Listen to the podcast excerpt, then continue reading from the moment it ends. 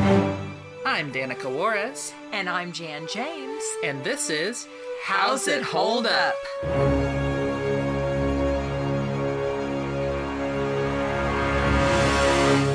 Hi, I'm Danica, And I'm Jan. And I'm Valerie. and today we watched a Betty Boop cartoon. Technically a color classics cartoon, but a cartoon starring Betty Boop called Poor Cinderella. Who would like to give a brief spoiler free plot synopsis? It's basically the story of Cinderella without the stepmother. Yeah, Cinderella in rags wishes to go to the ball, but has to take care of her sisters, stepsisters, whoever they are. But her fairy godmother uses magic to get her uh, an outfit and transportation, and she goes to the ball, falls in love with the prince, has to run away because of by midnight she'll turn into her clothes will turn back into rags, and the prince looks for her with with a glass slipper. She leaves as she runs away. Yeah, and, and the only real difference with the story is that it all kind of takes place in the castle, right outside the castle, and then also the prince calling people to try on the slipper all seems to be in you know in a in a public area, and Cinderella is, Is one that of the one. is that different from other adaptations? That it takes place primarily at her house in town and in the castle? No, because the, the normally the prince goes all you know. It, it she gets f- far away. Yeah, it seems the- like they just the set up. A, seems like they set up just a big thing and have women come. Yeah, but what I mean is normally he hunts all over the countryside, and, Yeah. and she's been hidden away in the house. Sure. and and, and yeah. There's no there's the no catch. drama here. Yeah. Right, right. It's just uh, Yeah. we, we just and she's going to be overlooked, and then finally, you know, she's discovered. Somehow. right, Whatever. but yeah, we don't. It's very streamlined here. exactly. And she's like one of the last ones that comes and tries it on, and yeah, What did we think of this cartoon? It was an okay Betty Boop cartoon, and I guess an okay cartoon overall. Yeah, I I have some I have some thoughts. yeah, it was just okay to me too because there wasn't really, there wasn't even much development of of Betty Boop's character as far as you know even her interacting with anything other than you know just saying okay or, or running to go do what the fairy godmother said. I mean, she hardly even speaks. I don't know. Even her interactions with the prince were just kind of like, eh. Yeah, to me, it feels more like an attempt at an animation flex more than it feels like a um, truly interesting cartoon in its own right. Yeah. like it's it's passable. Uh, there's nothing to to my memory in it that's like particularly egregious, but there's also not a lot in it that's particularly outstanding outside of them really trying to to go over the top with their color, with their detailed design work, and with some of the techniques that they're using for backgrounds and stuff. But like all that is technical stuff to make it look look cool, whereas the actual core of it is pretty simple and like okay.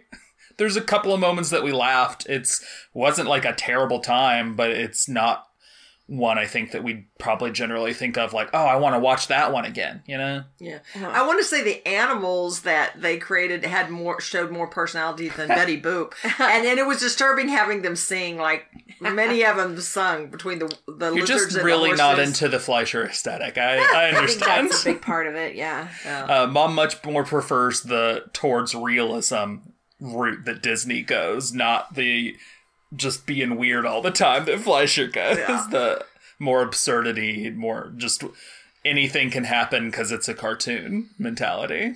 Well, also the disparity between the size they have little Betty Boop's head and and even the princess head. Those just huge contrast in She's proportions. just got a big baby bother me. Yeah.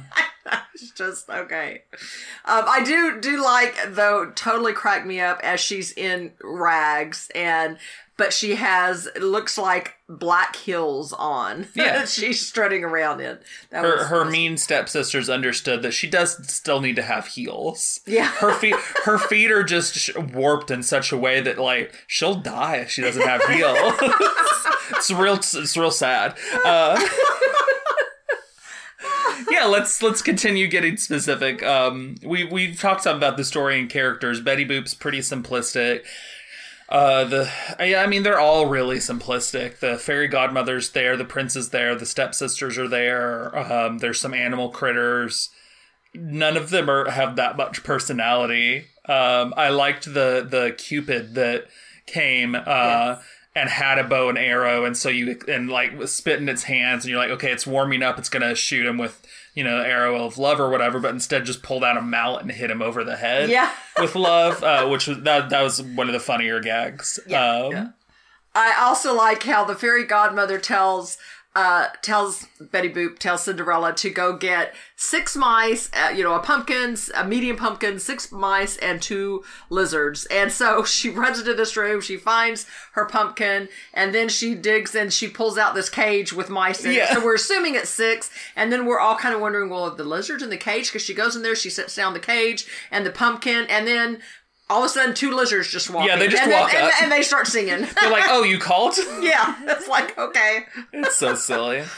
And then the pumpkin got to sing too. Yeah, And it had like a jack o' lantern face as it did that, but then otherwise was a normal looking pumpkin. Yeah, and it was happy about be- being made into a coach because otherwise it was going to be made into a pie or Which something. Which I guess don't is know. not what a, a, a uh, pumpkin wants to happen to it. I don't know. Yeah, Yeah, it's waiting for the day. Cinderella's like, I'm gonna be a princess someday, and the pumpkin's like, I'm gonna be a big coach someday.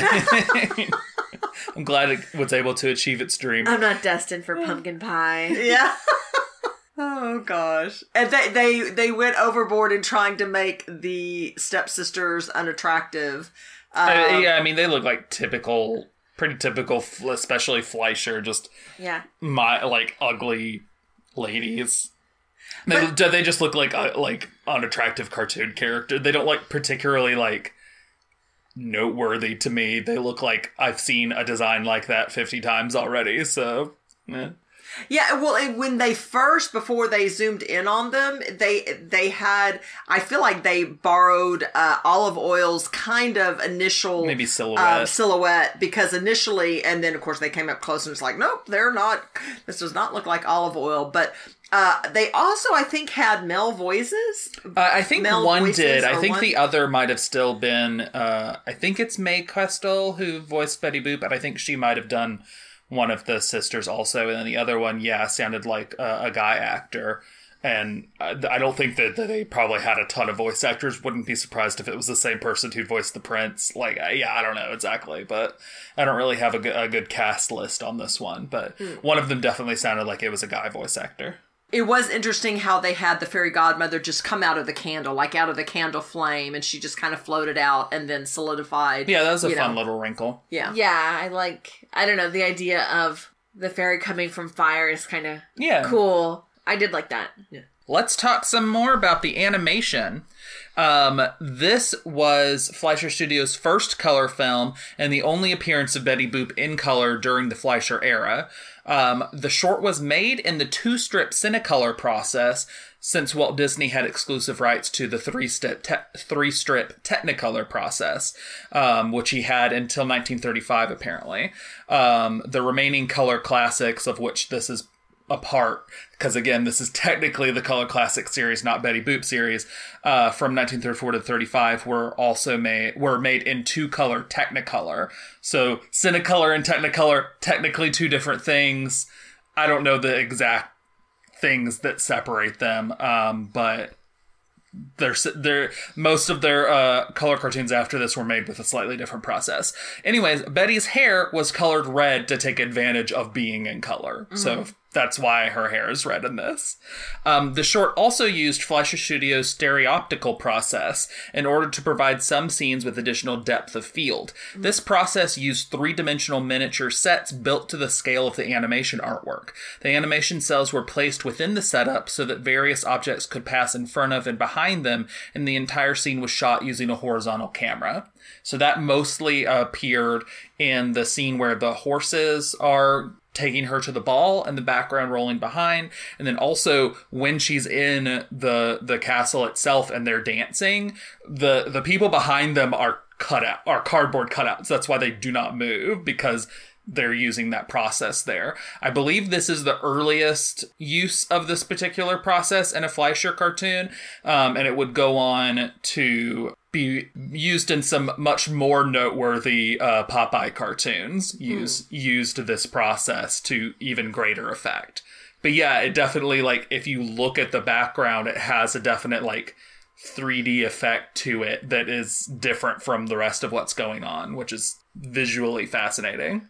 I could definitely tell that they were, or it felt like they were playing with kind of the the field of view and stuff. There was a more than a few scenes where uh, I think when Betty was singing the song at first within within the room where she was, uh, yeah, she was singing her song. She was like dancing with the broom and like had the crown and lampshade that she flipped into a crown, but she was going uh kind of in the foreground and kind of more background in in the the shot. And so I thought it was cool, but I, it wasn't perfect. Like it felt like sometimes the proportions were a bit off. Yeah, and definitely uh, it feels like her proportions get off a little bit more when they are uh, dancing because presumably because it's uh, a more um, rotoscoped scene to have them their dancing look good, and so her proportions stretch just a little. It wasn't super super obvious, but it, it was there. I think Uh, You're talking about the Prince and Betty Boop. the Prince and? Betty Boop dancing. Yes, Yeah, but I, st- I still thought they did a good job with that. I think so. Like- Much better than some of the previous ones where the change was stark. Yeah, no, I think considering what Betty Boop's proportions are at normally, I, I thought that was pretty good. How they kept up with uh with that while you know rotoscoping someone dancing.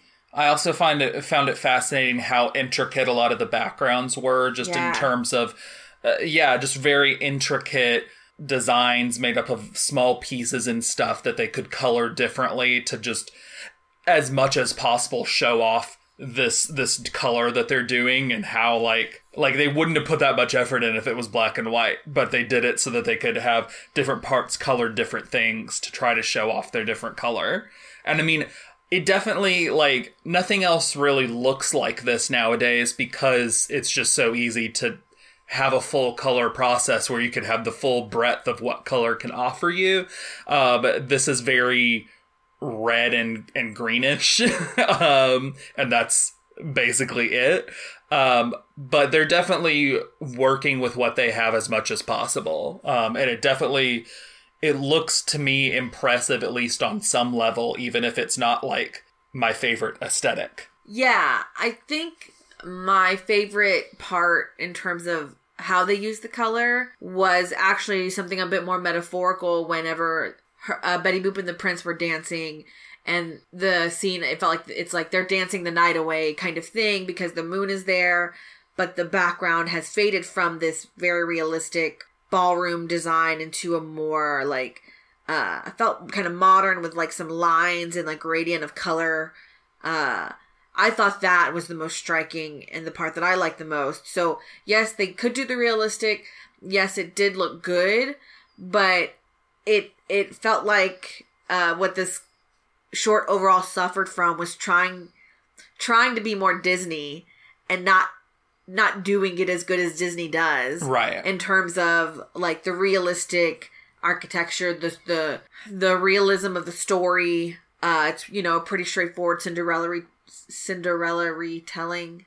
Yes, Cinderella retelling, but it it wasn't like standout. I liked some stuff about it, but it always felt like somebody else did this better. Yeah, yeah, definitely. Fading away from the hyper detailed kind of background into that metaphorical, like, yeah, just uh the the not hampered by trying to look exactly like something, more just trying to sell a vibe. Yeah, like not quite dreamlike, but not realistic. Yeah. So I don't know if this had to do with showing off the color or the animation, but what one thing I didn't like was one of the footmen or, or one of the uh the, the temple uh, or the castle Oh, yeah. guards or whatever um his pants rolling up and showing a hairy leg with I the think that- black spike you know from the I think hairs I think it's think it's just a visual gag. just a gag yeah. okay because i'm just like That's just okay, fully that's- in line with the sort of visual that's gags disturbing. Fleischer likes to do. yeah okay Right, and I think that's that's I think part it- of it, right? I think it stands out in this cartoon in particular because this cartoon doesn't have a lot of that. yeah, exactly. I think the cartoon is playing a lot of it pretty straight, even if it has whimsy, um, and doesn't have a lot of the just constant gags that a lot of er- other Fleischer cartoons have. yes. So it just stands out a lot more. Plus, you just don't want to see guys' legs. I understand. I understand. know, especially hairy legs. I don't know. You complained about the singer guy's legs Oh, too, I and his were bare. I know. Well, Oh, it's by the way, which I hadn't mentioned, that's Rudy Vallée. That's a caricature of Rudy Vallée singing Ah. the title song during the ball sequence. Yeah, I'm like, this is a reference to somebody. I don't know Yeah, who. just but- fully fully a singer of the time. Yeah. Yeah. Well, just everyone else had had leggings or pants or something. Let and this Rudy guy Vallée show off his had legs. bare Yeah, legs. maybe He's got impressive gams and he wants to show them off. Yeah. Stop harshing his style. Okay. what did we uh, think of the sound design, in particular uh, the the music and stuff that played throughout? Poor Cinderella was kind of like the main song playing throughout this. I like the song. Uh, there was a, still a couple of awkward transitions sound wise when she got into the ball before the music started up and they were dancing. There was Just murmurs like- of a crowd. Yeah, just murmurs and nothing else. but it was really kind of abrupt and jarring until the music picked back up. Uh, For- they were really like muted murmurs too, as part of it. Like they didn't fill a lot of the soundscape. They were kind of quiet, and that was the only thing. Right. Yeah, it was a little weird. Um uh, so I it was it was good. It was okay. It wasn't stand out, but I did like the song. Well, the horses cracked me up because when they were galloping, it reminded me of Mo- Monty Python when they're like pretending to be horses. Because it literally just sounded like people with tap shoes or something clopping as horses. And You're like, I want that coconut sound I'm used know, to, yeah, yeah. not this. It did sound different from the normal horse clops, which is to say, I do think it wasn't coconuts. I think they still use coconuts to this day for a lot of Oh, that. so. Um, like, yeah, that was a that was the whole joke in Monty Python. Yeah. Um, but no, that sounded like they were using a different thing than what we're kind of used to with horse hooves. Yeah. Interesting. It's, Yeah. it, it did the job fine, but it is, I think we're just so used to this kind of particular soundscape for what horse hooves sound like. The yeah. yeah, and I think with the first set of horse noise or horse hoofs, horse Plops. yes, uh, the first set of clops seemed a bit more disorganized, and the last one, it, it felt like it was with the music in a way that was like, I know this isn't what I'm used to, but it goes with everything, so Yeah, it's yeah. fine. Let's go on to the part that our podcast is named after. How's it hold up? Um, mostly fine enough. Um, the the again the color is just not. I don't think that they would have a lot of reason to have it look exactly like that if it, they weren't limited with their technology at the time. Yeah. Um, so that's there's definitely that, but they do the best with what they got. Um, the sisters have like kind of hook noses and stuff, which might be vaguing at some gross stereotypes just in terms of why they look like what they look like. What ugly features are are just involves hook noses a lot of times, which is just a vaguely anti-Semitic thing, um, whether or not it's like an actual anti-Semitic caricature. But I mean, uh, apart from that, apart from just the ways in which they're made to be quote ugly, I don't know. Not a, not not a lot occurs to me. Uh, well, an interesting choice, though, the way that the fairy godmother dressed Betty Boop um, is. I've never seen this done as she's transforming uh, Cinderella into her ball gown. She strips her down to her underwear and well, and starts doing her little panties on up and does her underwear and then does a dress. Well, then a corset and then a dress. That would be because it's a Betty Boop cartoon. Yes, yeah, no, I know, I know. So it, that that would be, be interesting. that would be because Betty Boop cartoons were known for being risque, although this was notably less risque than they probably would have done even a year prior. So even a few months prior, I think literally like a month or two before this was when the Hays Code was put into effect. So they're already they're having to hamper clamp down on that a little bit, but it was still like it was there to titillate. A hundred Yeah, percent. yeah, it was yeah, it was just interesting. I was Yeah. not expecting that. And then too, of course, they have Betty cover herself up, which calls me even more attention to that. You know, Definitely. they're they're being immodest or whatever. Yeah, hundred percent. Yeah. Uh, I think it just suffers from not having the attitude, the risque-ness of the usual Fleischer cartoons in combination with the fact that it is a Cinderella story, which now is very easy to compare to Disney when at the time yeah, like that might This not. was have- 1934 compared to Disney's take on Cinderella from like 1950. So. Yeah, yeah. Like now I compare it to that. Or because- even Snow White, which is 1937, like the, the archetypical original Disney princess. yes, the the compare at the time was not as easy to make. That's not there wasn't to, it wasn't there to make. That said, next time we will be watching a short that does feature where, what Disney is doing in that general sphere at this point in time. So that will be an interesting point of comparison. Right.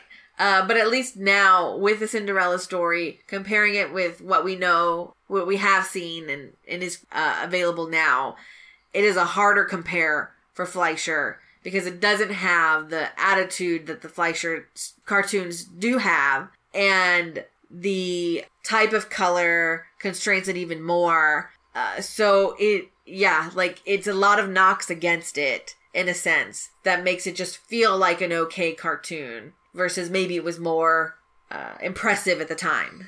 Maybe, but it still definitely just feels like Fleischer trying to do things that isn't what their strengths are. Exactly. And is instead what other studios' strengths are. So, yeah, which uh, would be part of their downfall later when they tried to do that in a feature film setting like we saw. Not good.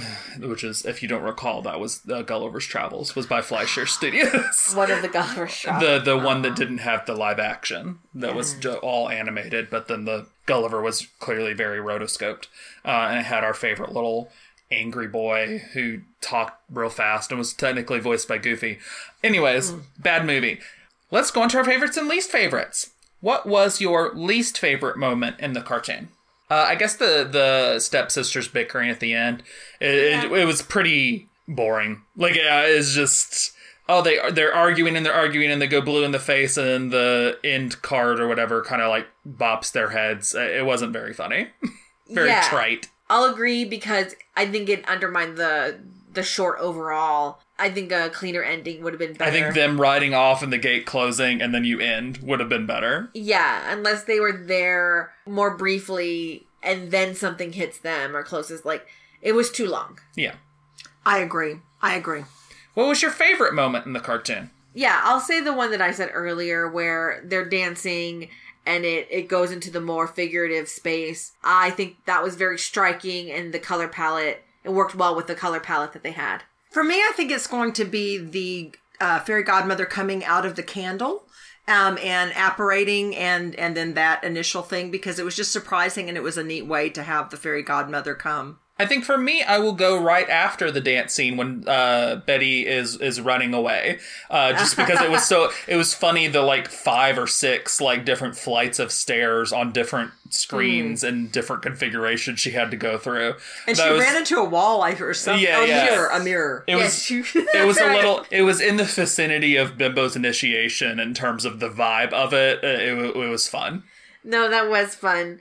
She yes, she did run into a mirror. She Yeah. slid backwards down a banister and, And bumped, bumped her butt it, yeah. on the thing at the next floor and ran away. Yeah, it was it was fun. It was cute. It was. Well, who was your least favorite character? I think it's easy to give it to the stepsisters. Yes, yes, yes, yes. Yeah. just unpleasant and not in a particularly engaging way. Like the stepsisters in Disney's eventual take on Cinderella are certainly much more interesting, just on a base level than these two.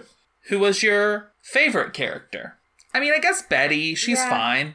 Yeah, I'll I'll go with Betty. It's not like a, a really strong take uh, or or like decision, but like uh, yeah, I mean, you know, Betty's doing her little Betty thing. She's yeah, she's fine, and she got she was the feature of my favorite scene uh, of her trying to run and escape down the stairs. So yeah, I'm going to give it to the fairy godmother. I just Fair. thought she had a cooler vibe and I liked her flowy. Um, yeah. The what would you say Sleeve. sleeves on her her dress or whatever. That was Yeah. fun. How they'd kind of just flip up and down and stuff as she moved. Yeah, I liked her vibe and interactions, I think, better. Yeah, the prince didn't have much. He had a little joke where he was uh, knocked knocked down by the by Cupid. Which really I attribute more to Cupid than to him. So. Right, right. Let's go on to our overall consensus and what we would rate it. The the the short was fine. I don't know if I'd recommend it because there are other more entertaining Betty Boop cartoons, though it is more technically interesting than a lot of the other ones. the entertainment value is is more mid. For that reason, I'll give it a 2.5. I'm somewhere close to, fairly close to you. Um, I think I again, I'm not going to recommend it just because it's not that, unless for animation reasons and you want to look at, you know, Fleischer's uh, use of color. Uh, otherwise, I wouldn't really recommend it. And then I think I'm just going to give it a two because it just, it was just kind of blah for me. Uh, I'll cut it right in the middle, 2.25. I lightly recommend it. Like, uh, you could do much worse, uh, but you could also do much better. Yeah. So, uh, yeah, if you're, I think if, particularly if you're curious about the kind of Cinecolor process and what cartoons are capable of here, this this one you can find in pretty good quality um, compared to, I think Warner Brothers has some Cinecolor ones that are maybe a little harder to find, and certainly other studios do that are even harder to find in decent quality. So so yeah, it can be interesting in that sense, um, and it's it's a mildly entertaining short. Like it's fine. It's also fine if you skip it. Thank you all very much for listening. Thank yeah, you. Thank you. Next time we will have two shorts again from no. from Disney. Oh, no. These Stop are even these are even more loosely connected than last time. Danica. They're united under the idea of Disney expanding its uh, abilities of what it can do with animation. Why are you doing this to me? because I didn't want to do these two separately. I just wanted to get them out the way. Okay. I don't particularly like. L- I don't hate them, but I don't particularly love them as shorts. But they are technically important. Stop looking at me like this. I love you. So we'll be covering those next time. It'll be a Mickey Mouse short and a Silly Symphony short again, but in the reverse order this time. So join us then. Bye. Bye. This has been How's It Hold Up with Danica Juarez and Jan James. You can find our podcast on Twitter at How's It Hold Up Pod. That's with each word capitalized and no apostrophe. Also, if you'd like to support us, we have a Patreon. You can find us at patreon.com slash user question mark u equals 2790566. Every little bit helps, and even with a minimum pledge, you get access to things you won't hear in our main podcast feed. Check it out for more info. The two pieces of music used in this episode were created by Kevin MacLeod. You can find both The Curtain Rises and Cool Cats at incompetech.com. That's I N C O M P E T E C H.com. Both songs were licensed under Creative Commons by Attribution 3.0. More info on that can be found at http colon slash slash creativecommons.org slash licenses slash by slash 3.0. Thanks for listening.